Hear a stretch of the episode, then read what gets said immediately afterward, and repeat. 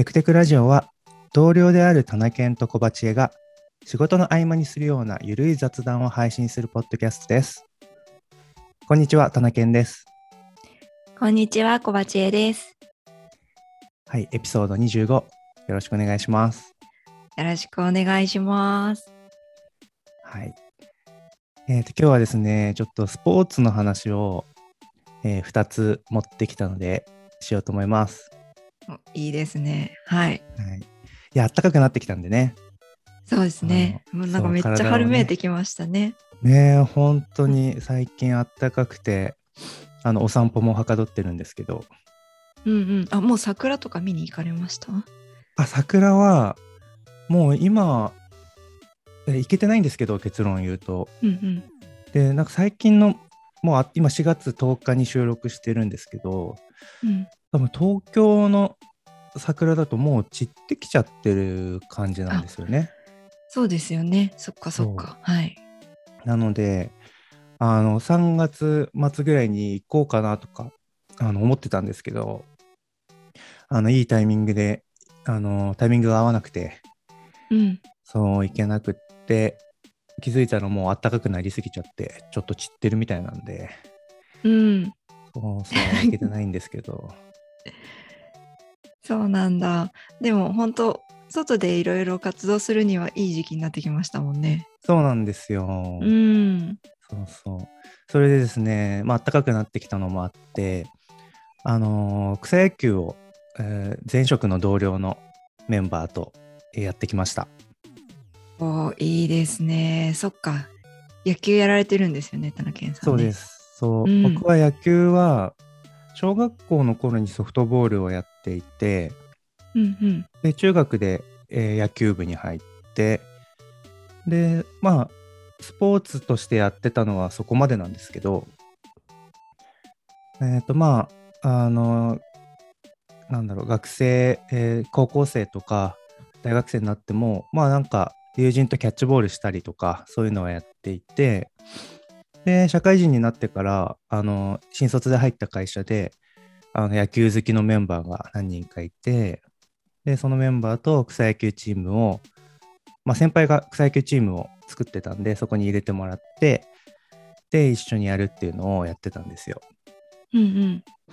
で、そのつながりが今でも残っていて、で、えっ、と、もうその前の会社から転職して3年以上、4年目ぐらいになるんですけど、えっ、と、まだ草野球やっていて、で、あの、今回も、えーいつも、あーと多摩川沿いの、うん河川敷で、多摩川って言っても長いから、どこだっていう話なんですけど、はい。えっと、まあ、なんだろう、6号土手っていう、えっと、6号っていう駅があって、でその近くにある草、えっと、河川敷で草野球やってるんですけど、それをやってきましたという話ですね。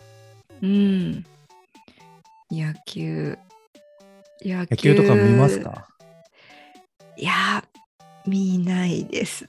見ないですよね。いやー、僕もね、プロ野球自体はもう全然見てなくて、実は。あ、そう、そうなんですね。そう、いや、むまあ、その中学野球部だった時代に、うんまあ、周りの同じ部のメンバーは野球見に行くのも好きであのどこのチームのファンだとかうん今何勝何敗でとかあと何勝したら優勝でとかなんかそういう話とかすごい詳しくてうん。うん。でどの選手がああだこうだとか なんかそういうのすごい詳しいんですよ、みんな。はい。僕はあんまりまあ多少話を合わせるっていうかまあ僕も野球自体は好きなんであのプロ野球見たりも当時してたんですけど、まあ、そんなにこう追いかけるほどうん野球も、プロ野球も見てないしっていう感じなんで実はそんなに野球見ることもなかったんですけどじゃあ、特になんかどこのチームが好きみたいなのもそうですないねんですか？ないですね。昔、父親があ父親がもともと野球をやっていてうん。それがきっかけで野球を始めたところがあるんですが、うん。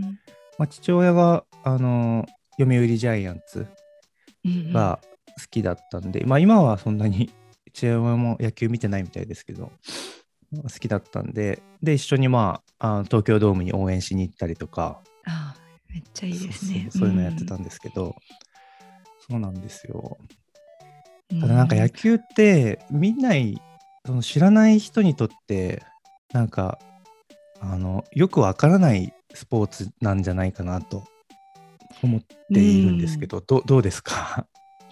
なんかいやまあでも日本だと野球やっぱしずっとテレビでやる出たりとか、あと子供の時って野球やってる少年野球みたいなやつとかやってる人とか多いじゃないですか、だからうんうん。全然わかんないってことはないとは思うんですけどなんとなくはわかるけど細かいところはわからないし、うんうん。あのなんかプロ野球と草野球だと何か違うのかどうかみたいのもわからないっていう。ああなるほどなるほど、はい。そうですよねうんい。やプロ野球と草野球の違いはあんのかな？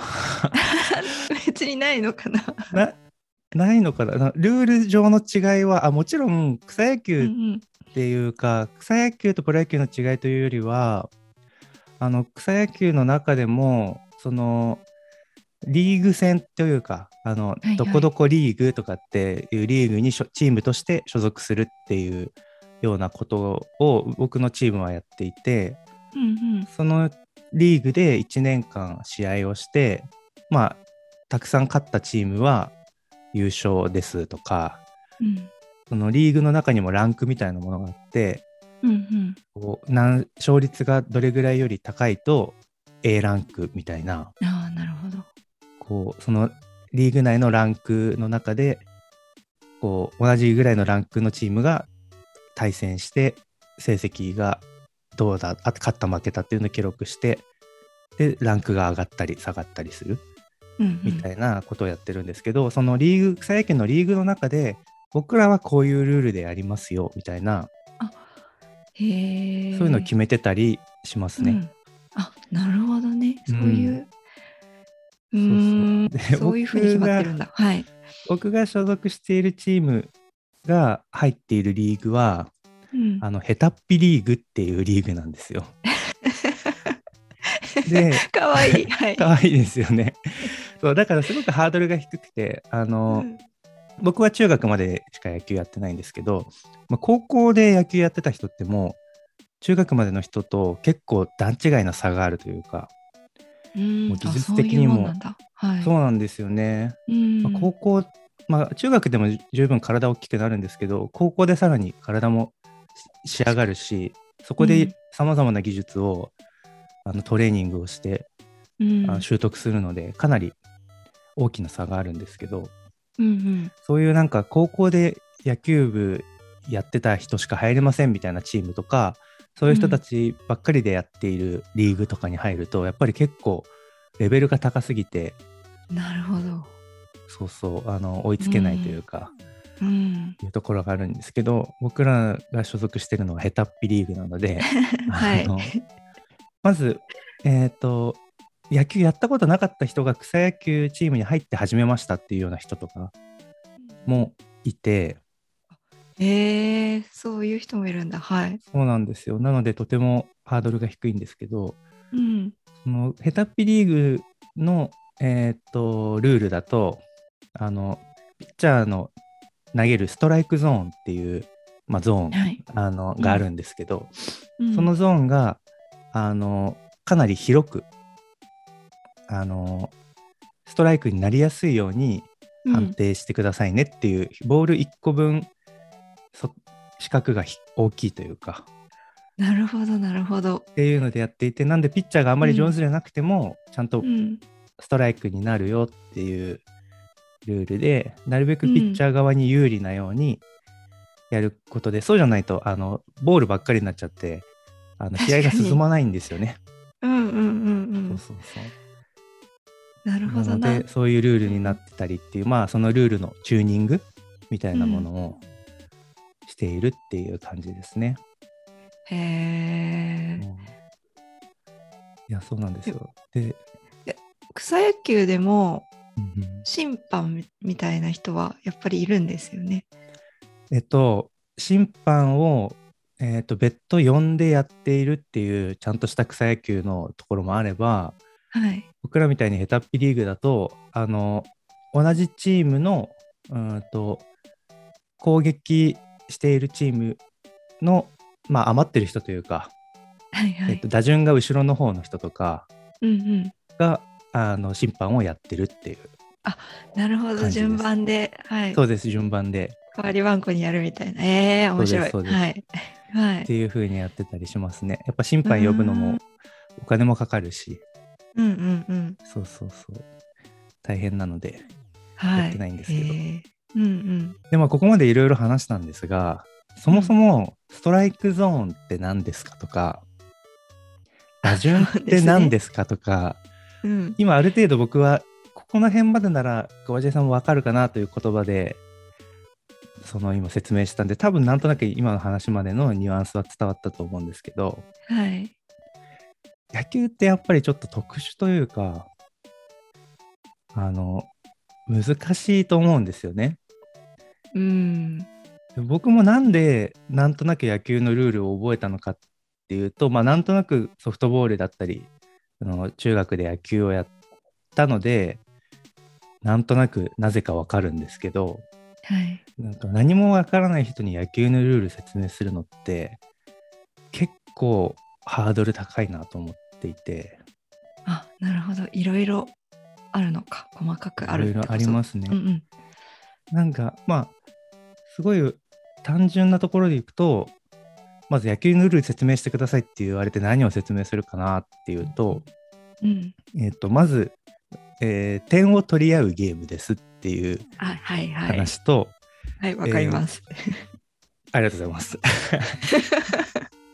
で、えっと攻撃と守備を交互に行う、えーなんていうのターン制のバトルというか、あ、はい。攻守交代が切り替わるゲーはい。ムです。3回アウトまではいけるっていうところはわかりまあす。そうですそうです3回アウトすになると攻撃と守備が入れ替わるうんうんうん。でその入れ替わるっていうのをお互い攻撃をやって、えーお互い攻撃守備やって入れ替わって攻撃守備をそれぞれやったら 1, 1回というものが定義されてその1回というものが終わりますと、はい。その1回っていうのを9回までやったら1ゲームが1試合が終了しますっていうはい。ゲームなんですっていう話なんですけどはい。であアウトって何ですかってななってはい3回アウトになったら交代ですっていうのでアウトって何ですかってなってでそっからが難しいんですよね。なんかアウトになる条件がいくつもあるんですよね。そうアウトになる条件がいくつもあってうんうん。そうあのいやまあ分かりやすいのが三振はい。打てなかったってやつうんうん。バットを3回振ってボールに当たらなくて打てなかったんでなんかあたかもまあまあ負けたというか、はい。その攻撃しようとしたけどできなかったみたいな状態が、まあ、三振で、まあ、それがアウトっていうやつなんですけどでアウトを説明しようとすると、えーストライクという概念とボールという概念を説明しなきゃいけなくて、うん。で基本的にそのピッチャーというボールを投げる人とバッターというボールを打つ人の、まあ、勝負なんですっていう話、でボールを投げるんだけどボールを投げる時にストライクという概念とボールという概念があってうん。でそのストライクを説明するためにはストライクゾーンというものを説明しなきゃいけないんですよはね。い はいはい。いやだからどんどんどんどん呪術つなぎというか説明をしていく中で分からないものが出てきてしまってうんうん。それをどんどん説明していかなきゃいけないっていうのがうん、こういつまでたってもゴールに ゴールというか野球のそう説明するのの果てが遠いんですよね野球って。うんうんででストライクボールだけじゃなくてバッターが打ったんだけどいいところに飛ばなくてファールっていう概念があるんですよとか。はいはい。ファールってなるとうちうまく打てなかったってことなんでストライクっていう判定になるんですとかうん。そうもうこの辺でもうどんどん分かんなくなってくるそうなのかんですって感じ。は いで確か、ファールで打ち上げたやつを取ったらアウトなんですよね。そうですそうですあ違いましたっけ？なんかそういうのを。はい。打っても打てばいいっていうわけじゃないんですねそもそもう。ん。打ってもボールが地面にバウンドする前に、えー取られてしまうとそれはアウトになるよっていうそうそう。なんかアウトの条件がいっぱいあるんですよね。そでそうなんですよでボールを打ってボールが転がったんだけど、それをえっ、とあそもそも点数ってどうやって取るんですかって話があるんだう。そうだ打そうだ。ったり投げたりはあるんだけどそもそもはいへ、点数っていうのは何ですかって話があってそれを点数を取るためにはある特定の範囲を一周ぐるっと走らなければならないんですっていう話がうんうん。あるんですよね。うん。でその一周って何ですかっていうとえっ、と4つの、えー角がある四角形の、えーエリアを一周走るんですよっていう話になって、うんうん。それにはファースト一塁ベース二塁ベース三塁ベースホームベースっていう4つの場所があるんですっていう話になるんですけど、うんそれの特定のエリアをある条件を満たしながら一周することができたら点数がもらえますっていううん。仕組みをがまずあってそのためにはバットボールを打つんだ打って走るだけれども その走る時にえっ、とボールがフライが上がって取られてしまってもダメだしボールが転がってもえー、と転がったボールを守備の人が取ってその特定のベースまでにボールを運ぶうん投げるなりして運ぶよりも先に、えー走ってる打った人が走り抜けないとアウトになってしまいますっていうような、ルールなんですよね。はい。っていうのをこう説明するともうな何っていうその そもそもなんだなんだっけ？それこれを何回やって？9回それアウトが3回になると、みたいなこううん。こうもうすごい説明が難しいスポーツだと思うん確かですよ。に。確かに。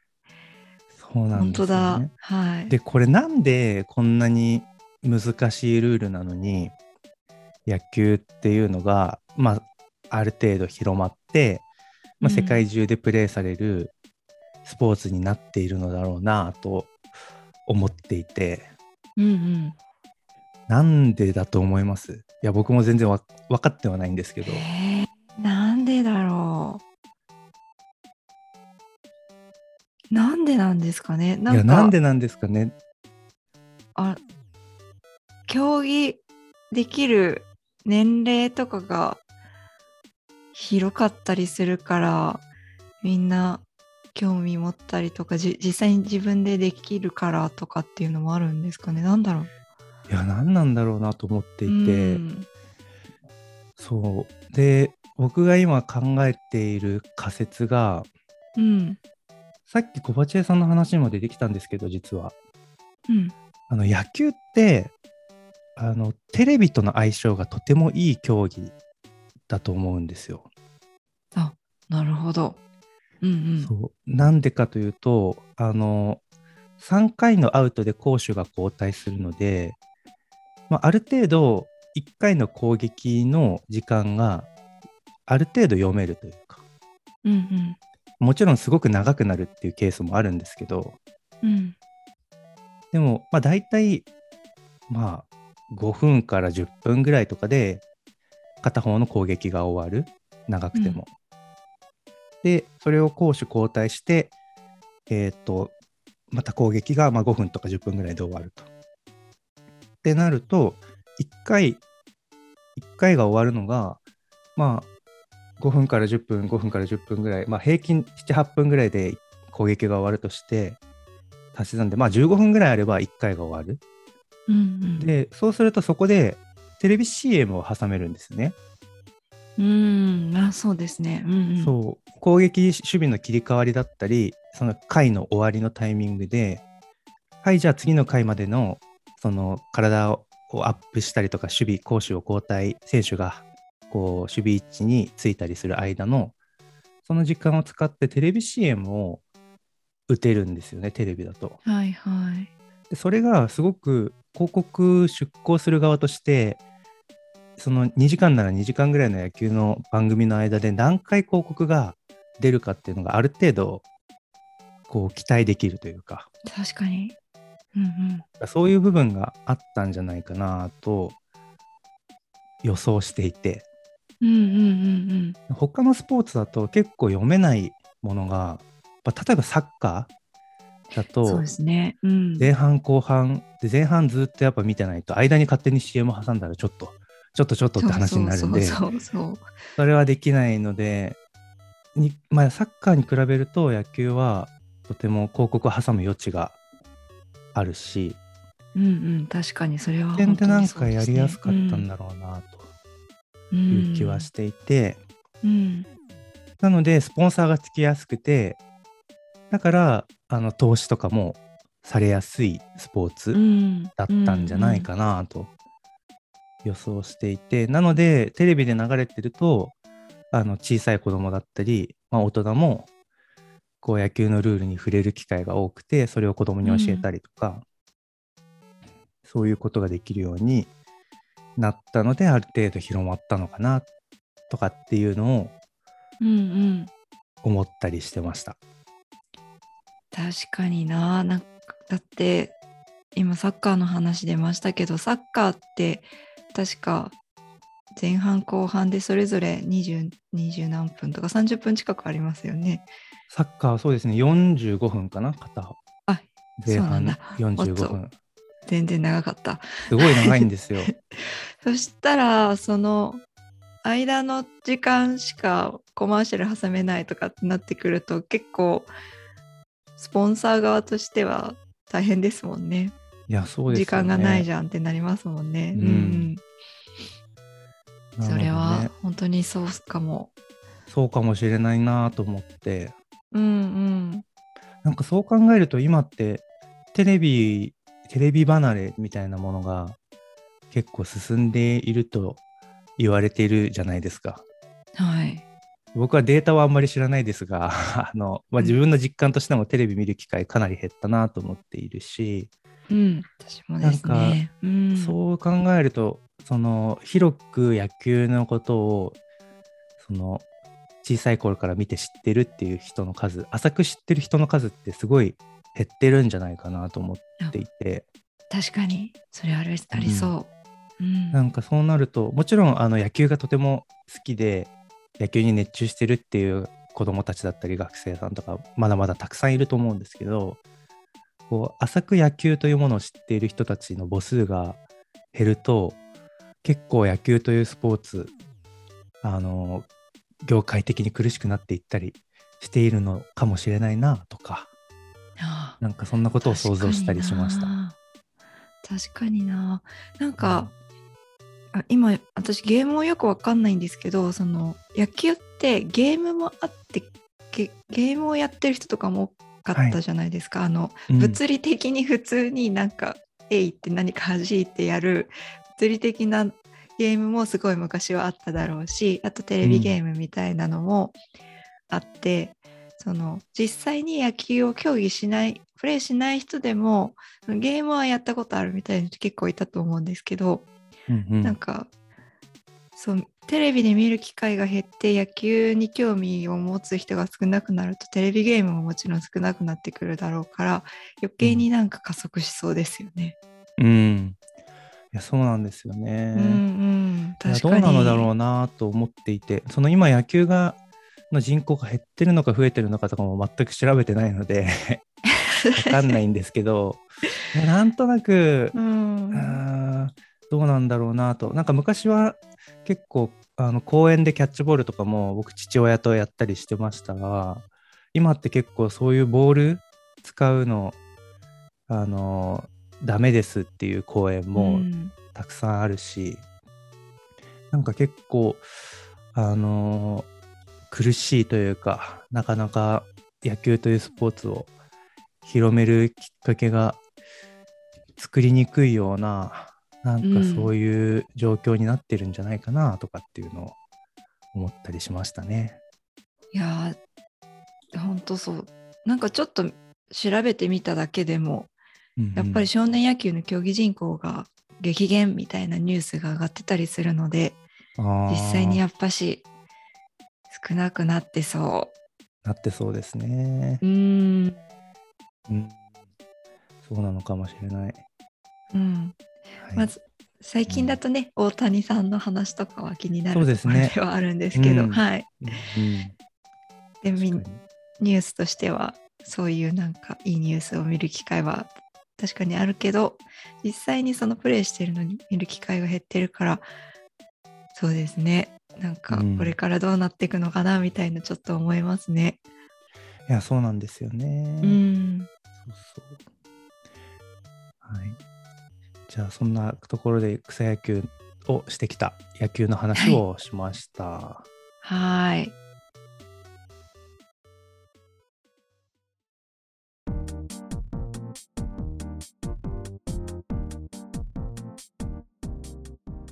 で、続いてですね、えっ、と、サクッと最近読んだ漫画でスポーツの漫画を読んだので紹介したいんですけれども、はい。えっ、と、100M という、ひらがなで 100M 丸という、えー、魚戸さんかな、えーという作者さんの、えー漫画です。えー、初めて聞きましたこのタイトル。いや僕も知らなくて、あのー前も紹介したゆる言語学ラジオというあのポッドキャストの、えーうんうん雑談の回を聞いていたんですけどそこで紹介されていて、えーと興味を持って読んでみたんですけど、うんこの 100M というのは、えーとまあ、陸上競技のえー 100m 走を、えー舞台とした漫画になっています。なるほど。それで 100M なんだ。はい。そうなんです。うんうんで、えっ、と、内容紹介の、えー、と講談社のページを今開いていて、それをちょっと読みますね。うんはい、内容紹介ですね。はい。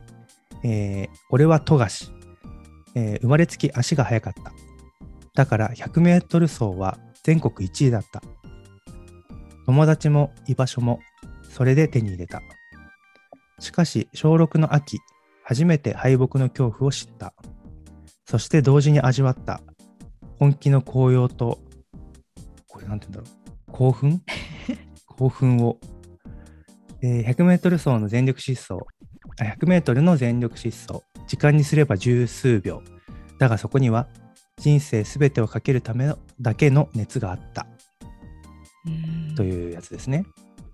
なるほど。はいで、まあ主人公があの100メートル全国1位の、えー小学生から始まって、えっ、とまあ中学高校で社会人になるまでこういう100メートル走に携わっていくというかいう話なんですけど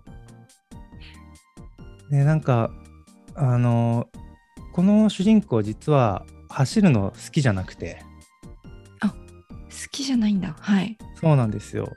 好きじゃないって言っていて、だけど、生まれつき足が速くて、その100メートル足が速いことによって、あの、みんなに好かれているというか、その、まあなんか、小学校の時とかって、僕もそうだったなと思うんですけど、あの、足が速い人の友達がいると、なんかかっけーとかあ、いいなみたいな。そうそう、そういう眼差しを向けられることが多かったと思うんですよね。うんうんうんなんで、そのこの主人公の富樫君は、その100メートル速いことで自分はいろんなものを得ている。友達も得ているし、このいろんな人との関係性だったり、自分の地位というか、その周りに認めてもらっているっていうことを思っていて、逆にこの足が速くなかったら自分は何もなくなるというか、うんそういうのをえー感じているんですよね。うんうんなのであの楽しくて走るというよりはその何かを失わないために走っているというか自分は早く速い足が速い人間でとしてあらなければそこに存在しなければ自分はまるで価値がないというかなんかそういったことを感じているような状態なんですよね。うん。でなんかその中でえっ、と敗北の恐怖を味わう瞬間があってこれ負けたら自分は失うかもしれないっていうのを感じてそこで恐怖に駆られながら中学時代も走っていくっていうような心情の心を描いているというかうーん。なのでなんか結構描き方がそのいわゆるスポーツ漫画というかその何か悔しい思いをして強くなって修行して、うんうんあのすごい速くなるとかはいはい。そういうあのちょっとなんて言うんだろうな本当に現実の世界観としてそんなことあるのかなみたいなそういう話が結構スポーツ漫画だと定番だなんですそうけどですね。うん。そういうところはあまりなくて結構人間としてのこうどこに価値を感じながらこのうん走る 100m 走という競技に向き合っているのかっていうのをこう表現していることが多くてですね、うんまあ、結構読み応えがあるいい漫画だなと思って、はい、紹介しました。へなんか苦しそうですね。そうなんですよ。うん。そうそう。とそこら辺の時間がね、うん、葛藤みたいな気持ちの描写みたいのもされてるような感じの漫画なんですかね。そうなんですよ。うーん、なるほど。へえ、なんか大人が読む漫画みたいな感じ印象を受けました。ううんん。いやとても面白くへてこの著者の魚戸さんという方が書かれている他の漫画もあの面白くて僕は今この魚戸さんのえーっと地動説このスポーツの漫画とはまた全然関係ないんですけど、うんあのその昔天動説か地動説かという議論がされていたはい。時代の、えー地動説についての、えー話をしている漫画の「まえー、と地」というカタカナで「地」「丸」っていう、はいはいはいはい。はいその人なんだそうなんですよ。へえ。これで 100M でこの魚戸さんのことを知って興味を持ったのでその地動説の「地」「丸」も最近読み始めました。あ、これはタイトル知ってて、地位の方は。これはちょっと興味があって読みたいなと思ってた本ですね。でも面白いですよ。ああ、そうなんだ。はい、ちょっと僕も途中までしか読んでないんで、まだあまり。り話せないんですけど、うん面白いので、ぜひ読んでみてください。はい。ありがとうございます。100M の方はもうかんまだ完結はしてないんですか？続いてる漫画なんですか？えっ、と、完結してます。あ、してるんだ。はい、うんうん完結してるんですけど、なんか、えっ、とね、全5巻かな ?5 巻かそんなに長くないんですね。読みやすそうですね、すぐ終わります。うんで、なんか最近、僕もさっき知ったんですけど、なんか新装版というのが上下巻で出ていて、うん。うん、これが、まあ、話は一緒なのかなちょっと、想定が変わったみたいな感じなんですかね。うん、そうですね。うんう。ん、多分内容的には一緒なんじゃないかな。もしかしたらちょっとチューニングされてるのかもしれないですけど、うんうんうんうん。まあ多分1巻から全5巻かなはい。まで読んでもらえれば内容としてはしっかりわかるかなと思うんで、へえ。ぜひぜひ。はい。ありがとうございます。ちょっと、はい。ありがとうございます。はい、ではでは、えーっと、ちょっとね、今回も30分以上もう話して、ちょっと長めになってしまったんで、はい、これぐらいで終わりにしたいと思います。はい。はい。じゃあ、えっ、と、エピソード25では、えー草野球をしてきたという話と、えー漫画 100M 丸について、えー紹介しました。はい、えーありがとうございました。ありがとうございました。バイバイ。バイバイ。